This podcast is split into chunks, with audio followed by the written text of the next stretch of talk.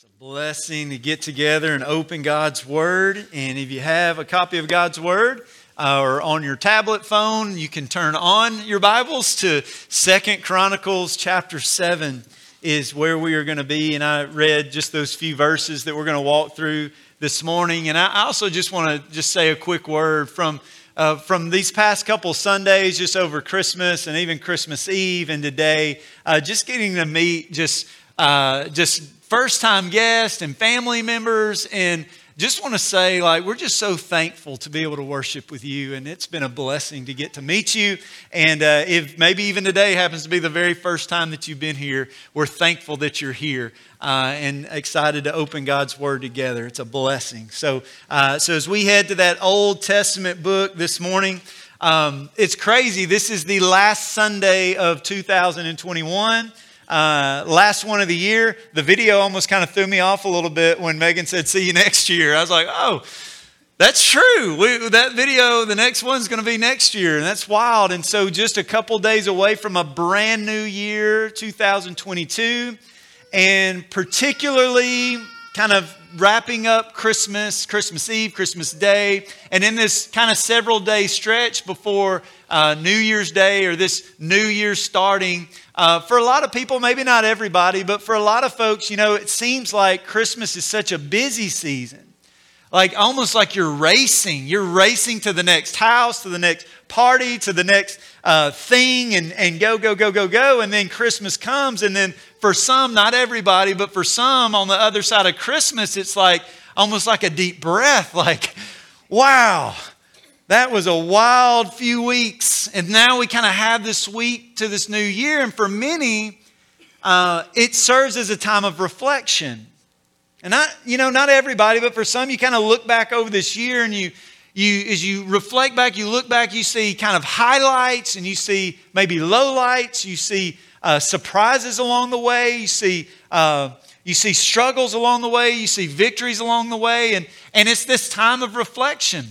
I mean, and we see it in the world all around us. One of my favorite things at the end of the year is when ESPN does their top 10 plays of the year. I watched it last night. And so it's looking back in the whole year and it's looking back at those big moments or the not so top 10 where it's like the worst moments of the year in sports. But if you're into movies, the box office will kind of share here were the biggest movies of the year. Or if you're into music, whoever does that, Billboard or whoever that is, here's the top songs or top artists of the year. If you're a blogger or you like to read blogs, then a lot of times bloggers will put out like, hey, here was the top 5 posts that were written over the course of this year. It got the most hits or the most likes. Or if you're a podcast listener, if you look back, a lot of podcasters will say, hey, here's the biggest podcast of the year. And they look back. And they look at all these big moments along. And a lot of times you'll be like, oh, I want to listen to that. A lot of people tuned into that. And so it's just this time where we look back and we kind of evaluate a little bit about those big moments that took place over the course of our life. This morning, I brought one of my journals with me. And about probably 12 years ago, maybe 12, 13 years ago, I started consistently journaling. And so over this past year, I have a D group that we've been meeting almost weekly and getting in the Word, walking through the Word together and memorizing Scripture and journaling about what we're learning about God's Word. And so in a lot of ways, I brought out my journal even last night and I just flipped back over the year and I was just kind of pinpointing those times I engaged with the Word and God taught me something that really was profound or even just prayers that I've written to the Lord or times of struggle, I've written about it and just kind of looking back and it almost serves as just this look kind of book of reminder about what God has done personally in my life over this past year. And so I say all of that because the book of 2 Chronicles in a lot of ways is a journal about God's story and God's work among His people over a pretty big chunk of time. These are historical, actual, factual events that were important for God's people not to forget and to remember. It was important to be able, for the generations to come, to be able to go back and read what happened and to learn because God obviously is still teaching us as believers about his work with his people throughout history, and in particular, the Old Testament. And so in 1st and 2nd Chronicles, it was written initially as one book. It's a history book. And in it, you will read a lot of the same things that you'll hear in 1st and 2nd Samuel and 1st and 2nd Kings. And again, it's a testimony. It's like a journal. It's like a photo album. It's like a home video that you throw in and you are reminded about these incredible moments where God worked among his people. And so today, I just thought it was fitting that as we walk through this particular text, that we kind of do a little bit of reflection that hopefully will encourage some reflection on in our lives, and that God's Spirit would challenge us according to his word as we look ahead. And what we're going to see in this text is a life that blesses God. And I think that's important, and I think it's intentional that we word it that way this morning, because I'm at the top of the list to pray God's blessing. Like, we want God's blessing, don't we? We want God to bless those that we love. We want God to bless those we care about. Bless you when somebody sneezes. It's just blessing, blessing, blessing. We want God to bless. But what I hope that we are encouraged this morning through the word is that yes, we pray that, and yes, that's a good thing. But that this morning we would just flip that on its head just for the next hour or so. And that we would phrase it a different way. And that is this: not God bless me, but God, let my life bless you. And what does that look like? And we're going to see in this passage, God is going to show us a pathway to experience that life that blesses him. And so for a lot of folks here, my hunch is there's a lot of people in this room that love God. And my hunch is there's a lot of people in this room that love people. And my hunch is that there are a lot of people in this room that desire to live a life that blesses the Lord. But if we're all completely honest right now, there would be many of us that would say, I need renewal in my heart. I need a time, a word that we've used a lot in our history is revival. I need revival, renewal, spiritual renewal. I can look back at times along my journey in my life, and maybe it's particularly when I first became a Christian, or maybe it was a certain season in our lives, but we look back and we can say, man, my heart was like a bonfire for God. Like, if anybody got near me, they're going to hear about Jesus. like it's just like there's this fire, but maybe if we're honest, we fast forward a little bit and we're like, what was once maybe a bonfire is now what seems to be nothing more than a flicker of a candle. I mean, there's a fire there, there's a spark, but if we're honest, like, life has just gotten so busy. And life's gotten so busy, and so because life has gotten so busy, it becomes challenging to really invest all the time or devotion that you would want to the Lord. Or all of us, my hunch is, have very good things going on in our lives. But it is so easy to let good things edge out the very best thing in our life.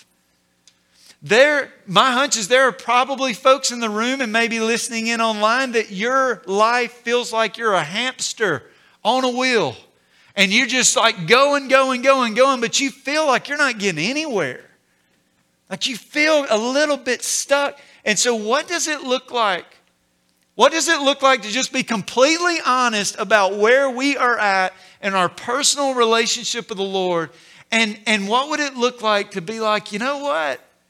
As I'm looking back over this past year, lots of good things, lots of challenging things. But you know what? I really do love the Lord, and I know he wants more of my heart, and I want more of him. So how do we get there? Because I can oftentimes make things so complicated. And it doesn't have to be complicated. It's very, very simple. And in this word, we are going to hear the love and the grace of God loud and clear, because these are really real feelings. And so how do we walk through that? So a little heads up. Over Christmas, we walked through one of my favorite Old Testament books, the book of Ruth. It is a redemption story, the whole thing. And at the very end, we saw Ruth and Boaz had a baby. And that baby's name was, anybody want to go for it? Obed. All right. I think it was out there. Obed, right? Obed had a son and his name was Jesse.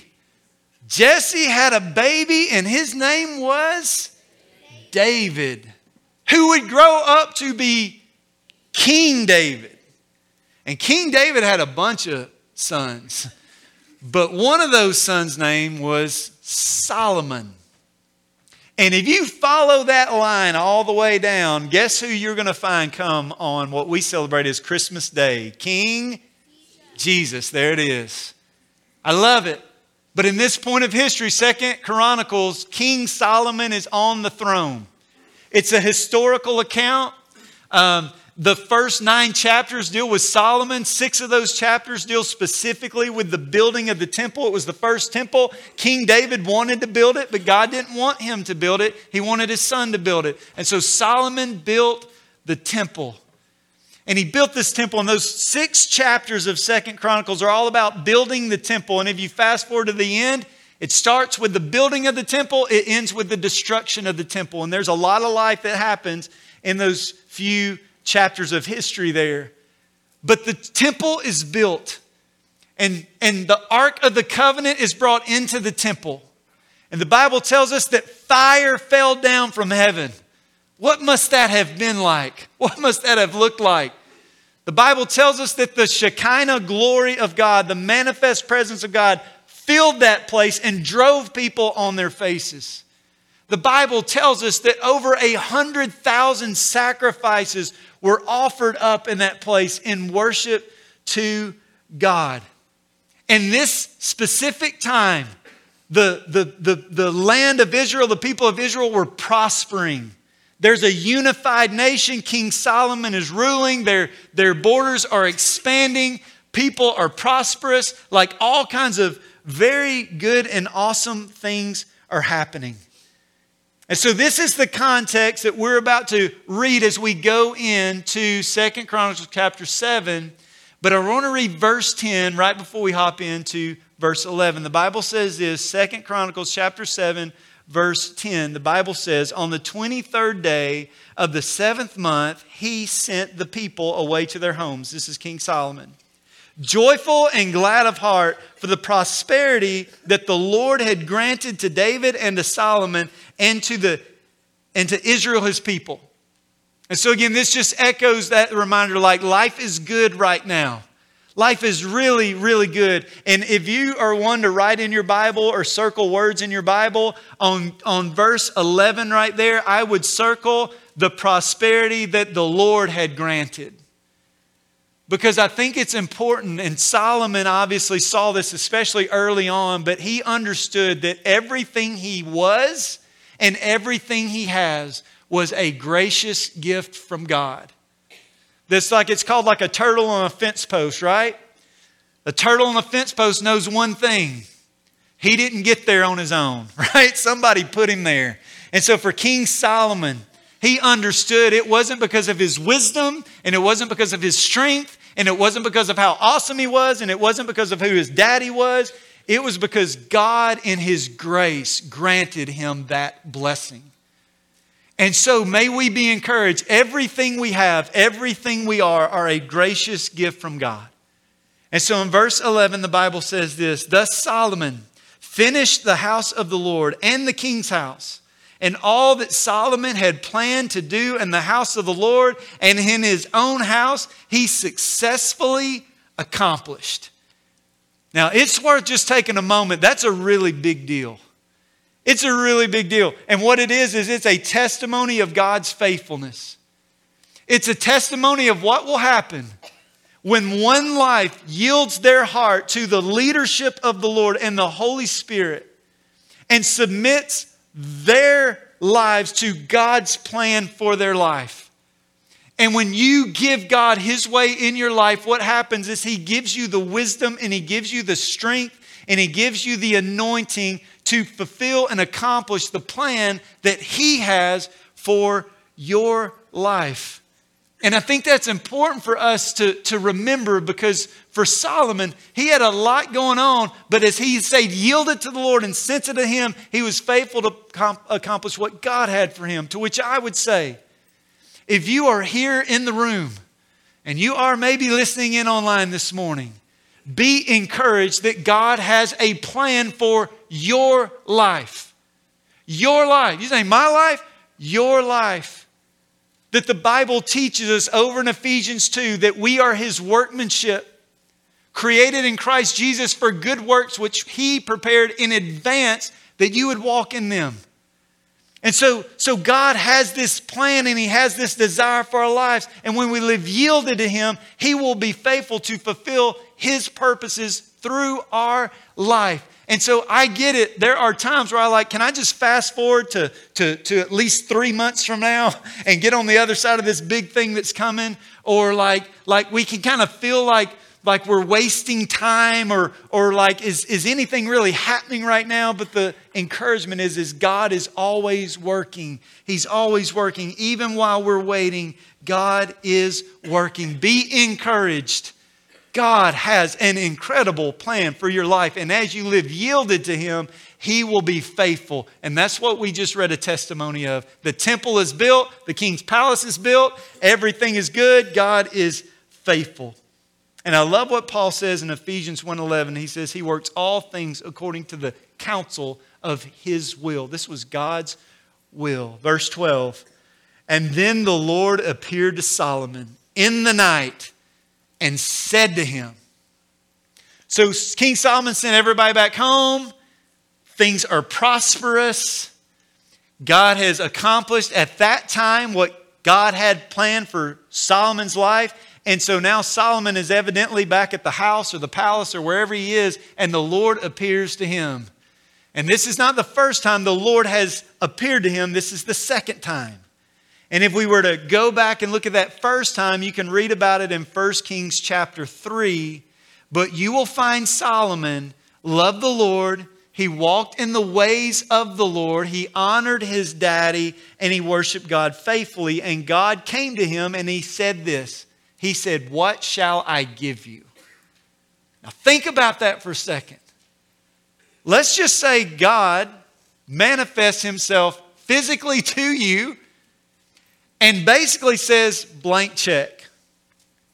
What shall I give you? And I'm thinking we could all fill in that blank, couldn't we?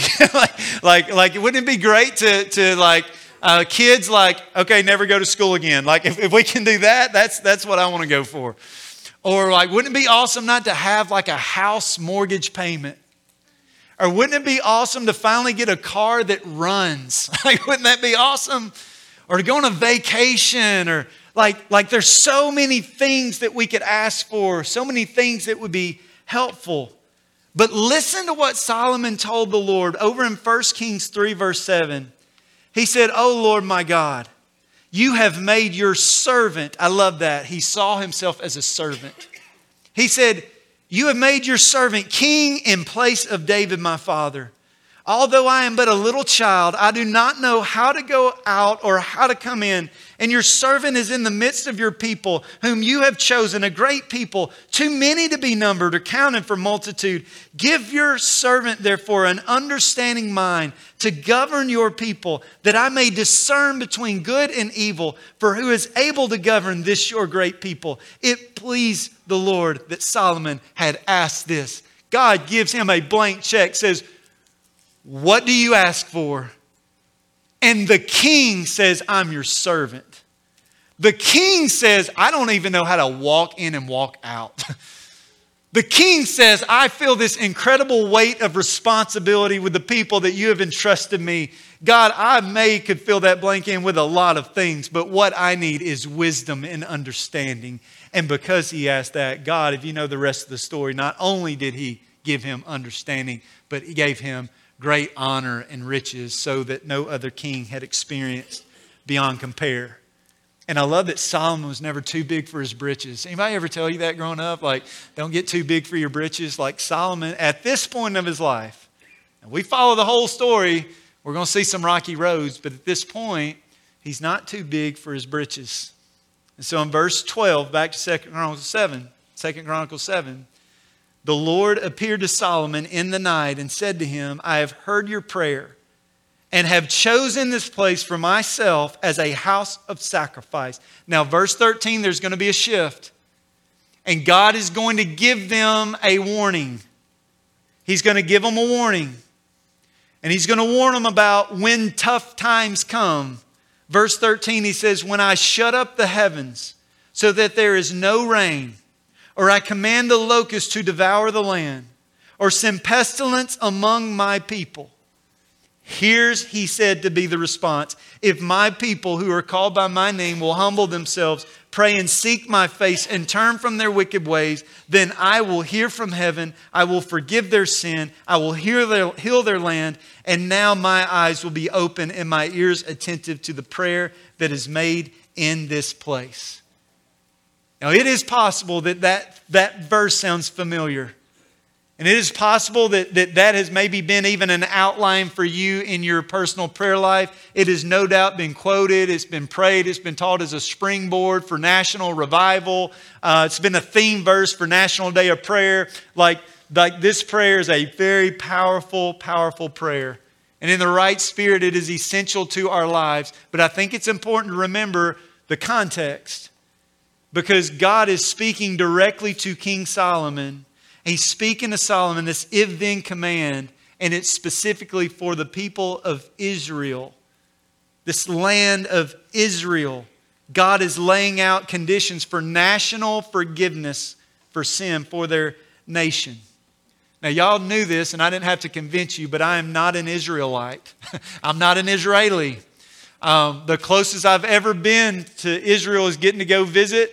And my father-in-law is a Messianic Jew. He's the only Christian in his family. Gave his heart to Jesus. And so that's as close to Israel and the Jewish people that I have been. And so I think it's important that we understand that we're perhaps Mississippians, or if you're from out of town, we don't necessarily lay our head down in Israel, and America is not Israel, and God isn't American, and we know this, but if we listen very, very close, the Old Testament passage is going to teach us warnings and principles and encouragements that if we live by, we will no doubt bless God. So we can apply this to our life. Because the New Testament tells us we are the people of God. Peter said in 1 Peter 2:10, once you were not a people, but now you are God's people. Once you had not received mercy, but now you have received mercy. The Old Testament is amazing. I love the Old Testament. Paul loved the Old Testament. Paul told the Corinthian church in 1 Corinthians 10, 11, and 12, he says, these things happened to them as an example, but they were written down for our instruction, on whom the end of the ages has come. Therefore, let anyone who thinks that he stands take heed lest he fall. And history is a great teacher. And evidently those kind of post-exile Jews needed 2 Chronicles.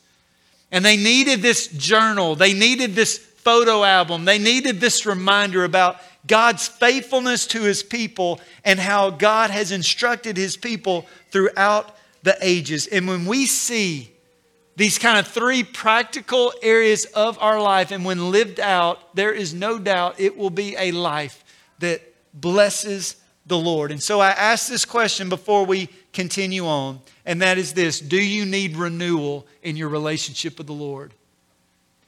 Do you need revival in your personal relationship with the Lord? What was once maybe a bonfire of affection for the Lord has now all of a sudden, it looks more like a spark than it does a bonfire. Do you feel stuck and want to get unstuck in your personal relationship with the Lord? Do you want to move forward in these good works that God prepared in advance that you would walk in? And if you check off yes on any of those, God's word is going to give us a pathway on what that looks like. Verse 14, if my people who are called by my name humble themselves. There will be no renewal. There will be no revival if there is no humility. Humility. Oftentimes we become familiar with words because we learn what it's not, like the complete opposite. The complete opposite of humility would be, anybody want to go for it? Starts with a P and rhymes with tide, pride. All right, they are as far separated as two descriptions could possibly be. The Bible says in James 4:6, the Bible says that God opposes the proud, but He gives grace to the humble. And it starts off by saying He gives more grace. I love that there is a limitless amount of grace for God's people. He opposes the proud, He gives grace to the humble. Pride says, I got this. Humility says, God, you've got this.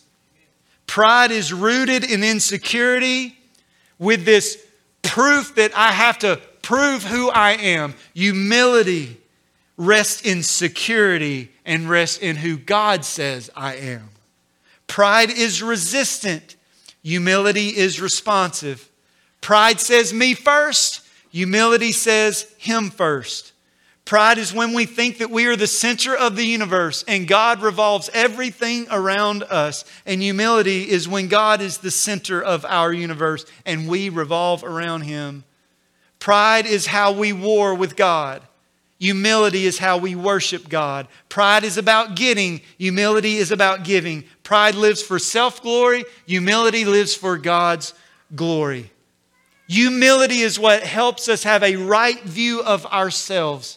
And I love what a gentleman by the name of Thomas Tarrant said. He says this, what is the right view of ourselves? Specifics will vary from person to person, but certain things are common to us all. We are all God's creatures, small, finite, dependent, limited in intelligence and ability, prone to sin and soon to die and face God's judgment. Hebrews 9:27. But we are also God's children, created, loved, and redeemed by God's grace alone, not by anything in and of ourselves, and gifted by God with certain unique gifts, abilities, resources, advantages, which are to be used for His glory. As Paul reminds the Corinthians, what do you have that you did not receive? If then you received it, why do you boast as if you did not receive it? Frequently reminding ourselves of these things is important. Humility is this posture that says everything I am and everything I have belongs to you. That if we want renewal, we want revival, it begins with humility. Humility. And it fuels our hunger for God. Look at verse 14 again. If my people who are called by my name will humble themselves and pray and seek my face. What does a life look like that blesses God? It's a humble life, but it's also a hungry life. Hungry life. We know what hunger is. You might be hungry right now, right? You're ready to eat. You're ready to eat. And so what happens when we're hungry is we look for something that satisfies that hunger. And if we're hungry enough, we will chase after things that we know that are not good for us. But we know it may fill us even for a little bit. So as long as we can go after that thing that might not be very good for us, but will fill us for a little bit, we know it won't satisfy our longings, our deepest longings, but it may satisfy us for a moment. And what can happen is our lives can start chasing after things to satisfy us. Here's what is true of mankind, is that our soul hungers. We may not be able to articulate it in specifically, even kind of growing up and kind of how to articulate that as a kid, but we all have longings, hungers. And so we think that a relationship will satisfy us. We think that a certain dollar amount will satisfy us. We think that a certain size home will satisfy us. We think that a certain job title will satisfy us. We think that a certain degree will satisfy us. We think that depending on maybe something you opened yesterday and you got it and you were thinking it was going to satisfy you, but like 3 hours later, you were taking a nap, right? And it's not as big of a deal as it was at 5 a.m. or whenever you woke up yesterday morning. I mean, you may have gotten those warmy slippers for Christmas And you may have thrown those bad boys in the microwave and you may have put them on. And you're like, wow, this is amazing. But they lost their heat after a little while. And it's going to wear out. And Jesus told us as much. He told us in John chapter 6, verse 35, he said, I am the bread of life. Whoever comes to me shall not hunger, and whoever believes in me shall never thirst. He's speaking of our spiritual hunger. It goes way deeper than physical. Jesus said in Matthew 6, his Sermon on the Mount, blessed are those who hunger and thirst for righteousness. I love this, because they shall be satisfied. So if we're wondering what's going to scratch that itch, what is going to be the thing that satisfies but doesn't leave us wanting and needing more, there is one answer. It is a relationship with Jesus. And so if we want to live a life that blesses God, it is a life of humility. If we want to live a life that blesses God, it is a life of hunger. Hunger for Him that's appropriated through praying, spending time in communion with the Father. It's spending time seeking His face, reading His Word, resting in His presence, leaning into what He says louder than what anybody else says. And lastly, or thirdly, we see in verse 14, if my people who are called by my name humble themselves, it's a humble life, and pray and seek my face, it's a hungry life, and turn from their wicked ways, a holy life. Holy life. Now, I'm just going to be honest. I don't know. I can't live a holy life. A holy life means there's no blemish. A holy life means there's perfection. A holy life means that I never, ever mess up. And so it's possible even as a believer to read that and we just kind of feel like, well, out of the gate, I just don't even have a chance. You know, this holy life. But listen, holy life is to be separate. It's to have a separate life. Holiness is this picture of repenting and turning from sin, confessing sin. The fact that God has saved us to make us holy. He gifts us His righteousness. What a blessing from God. Listen to what Ephesians 1, 3, and 4 says. Blessed be the God and Father of our Lord Jesus Christ, who has blessed us in Christ with every spiritual blessing in the heavenly places, even as He chose us in Him before the foundation of the world, that we should be holy and blameless before Him. And I love that when the Bible says my righteousness is filthy rags, the Bible says that in Christ, He has gifted us His righteousness, clothed in His righteousness alone. That's the only way to stand and bow before a holy God, is to rest in His righteousness. And we are gifted that as a believer. But practically as believers, we long to live lives that bless God. We long to live lives that bring honor to Him. And so we do confess those things in our lives that hinder us and turn from those things. Oswald Chambers says this. He says, God has only one intended destiny for mankind, holiness. His only goal is to produce saints. God is not some eternal blessing machine for people to use. And He did not come to save us out of pity. He came to save us because He created us to be holy. And so what a great time.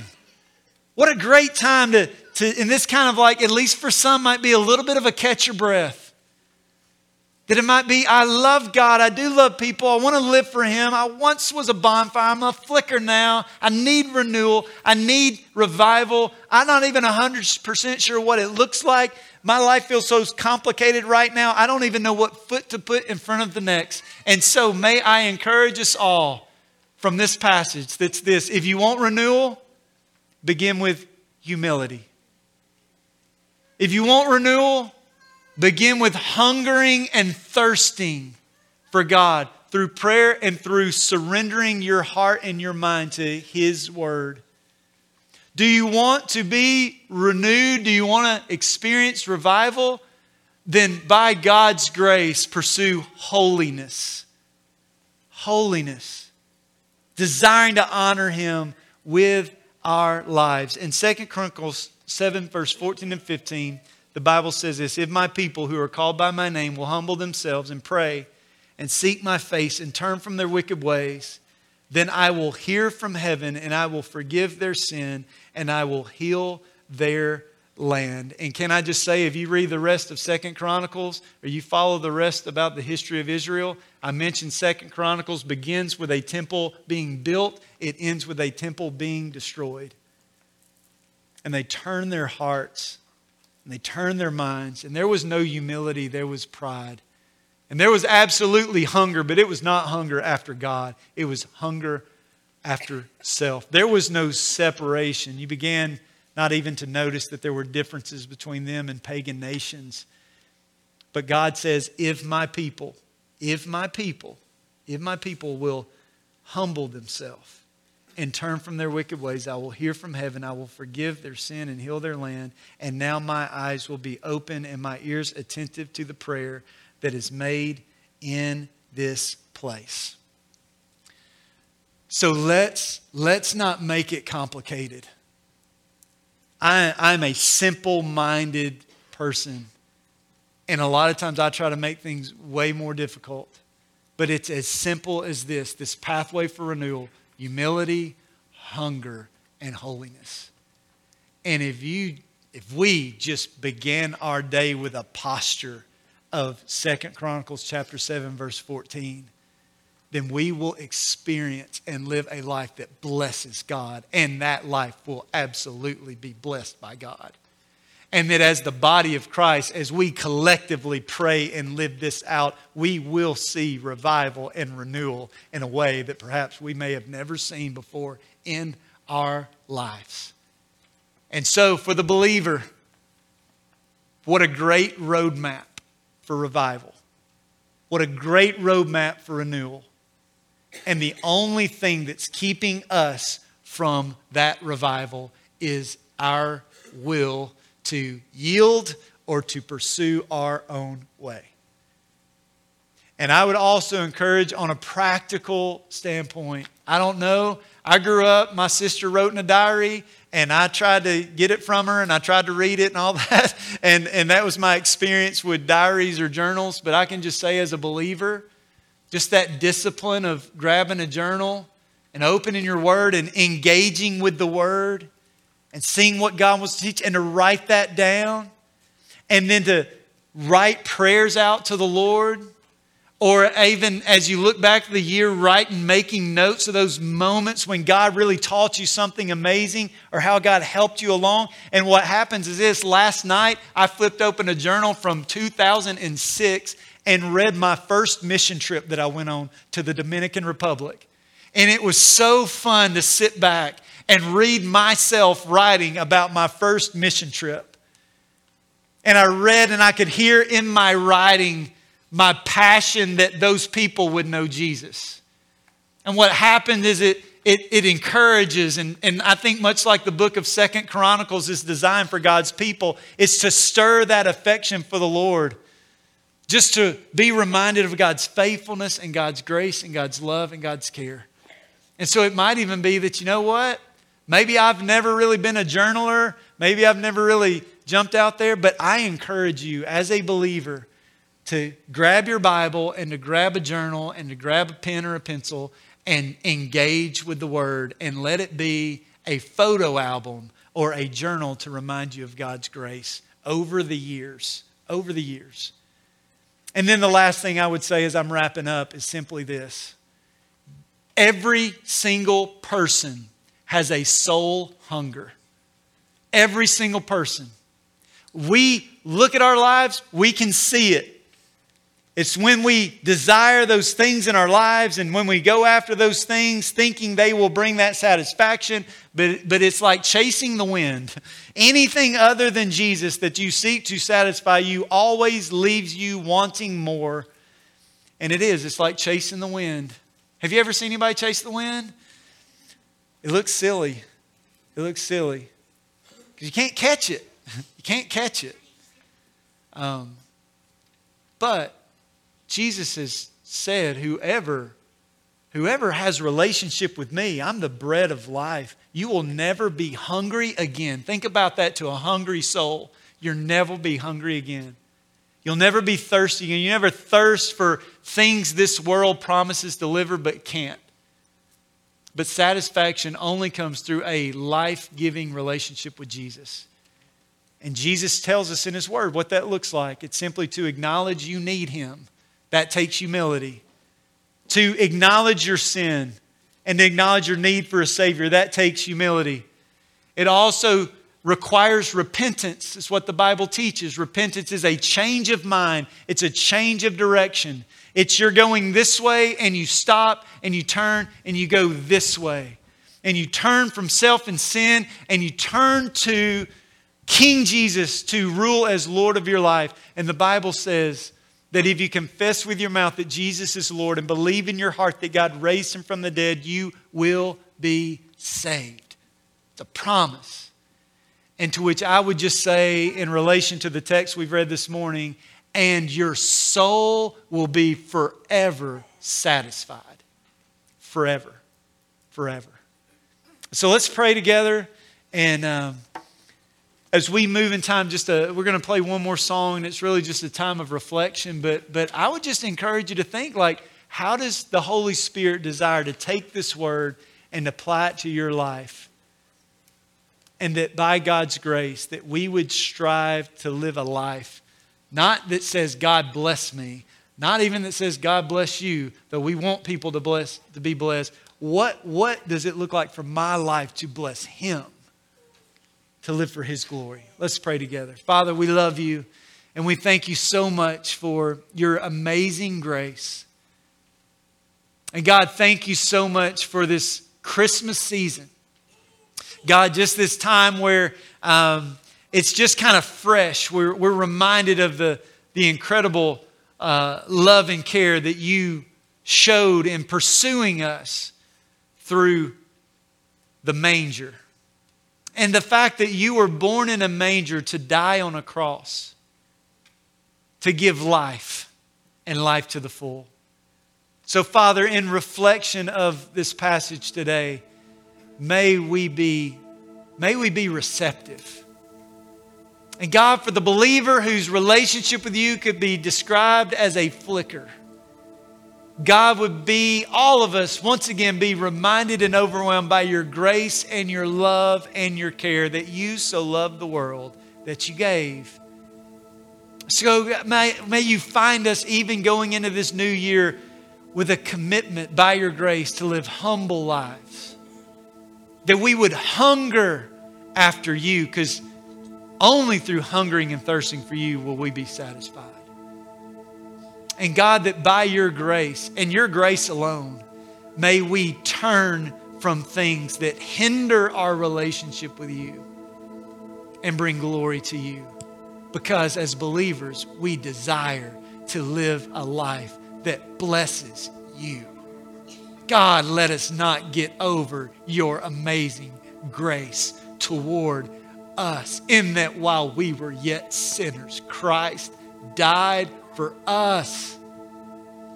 And God, if there's anybody here who does not have a relationship with You, that today would be the day of salvation. God, through Your word, through Your gospel, through the work of Your Spirit, You are pursuing those who are far from You to bring them in. Overwhelm them with Your grace. Cleanse them of their sin. Gift them Your righteousness, and to live a life of satisfaction for Your glory, for Your mission. So God, we love You and we praise You. And it's in Jesus' name that we pray. Amen. Amen. We're going to have pastors here down front. If we can pray over you or encourage you in any way. But just encourage you to spend some time reflecting on what is God calling you to in this brand new year, and that He would be honored and that He would be glorified. Let's stand and worship the Lord.